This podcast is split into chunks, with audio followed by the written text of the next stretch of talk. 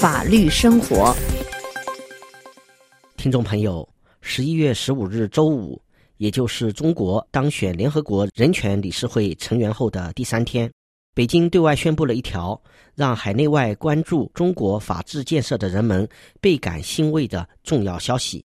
中国领导层在十一月十二日闭幕的中共十八届三中全会上，决定将废止备受争议的劳教制度。本次法律生活就围绕中国劳教制度的建立与废除展开。感谢收听。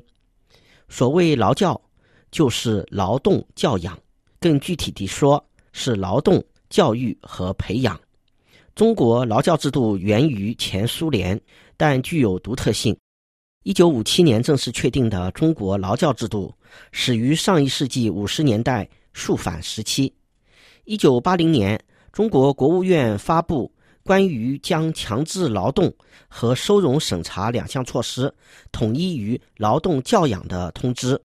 一九八二年，经国务院批准转发公安部《劳动教养试行办法》，确立了由行政权力主导的劳动教养管理委员会。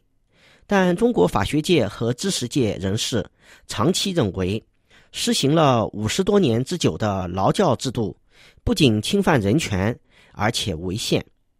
从法律上讲，劳动教养并非中华人民共和国刑法规定的刑罚，而是一种行政处罚。公安机关无需经法院审讯定罪，即可将嫌犯投入劳教场所。并可强制实施最高期限为四年的限制人身自由、强迫劳动、思想教育等措施。但中国现行宪法第二章《公民的基本权利和义务》第三十七条条文为：中华人民共和国公民的人身自由不受侵犯。任何公民非经人民检察院批准，或者决定，或者人民法院决定。并由公安机关执行，不受逮捕；禁止非法拘禁和以其他方式非法剥夺或者限制公民的人身自由；禁止非法抄查公民的身体。一九九六年十月一日起实施的《中华人民共和国行政处罚法》第二章“行政处罚的种类和设定”第八条，行政处罚的种类中。不包括劳动教养。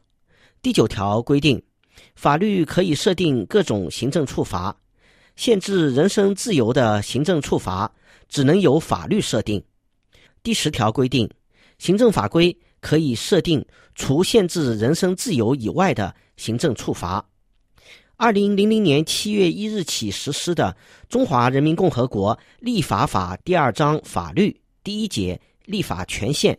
第八条第五项为，对公民限制人身自由的强制措施和处罚，只能通过制定法律来规定。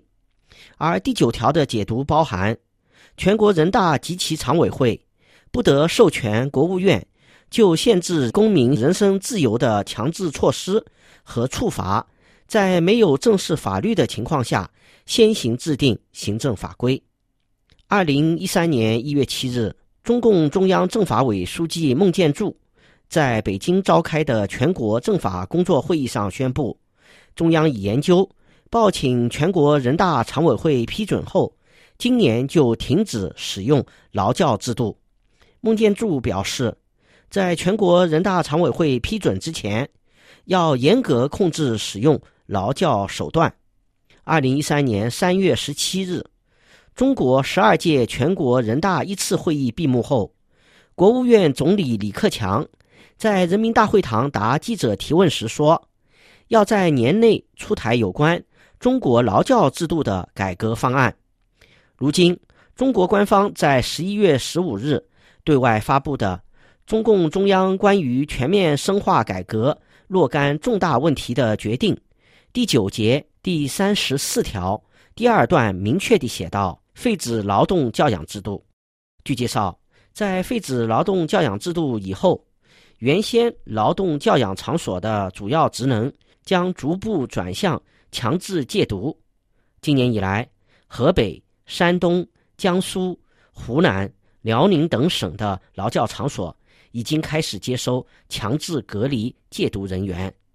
所以说，做出废止劳教制度这一决定的本身，反映的就是中国最高层领导与时俱进，向国际社会表明要改善国内人权的良好意愿。听众朋友，以上是法律生活。中国宣布废止备受争议的劳教制度，由尼古拉编播，感谢收听。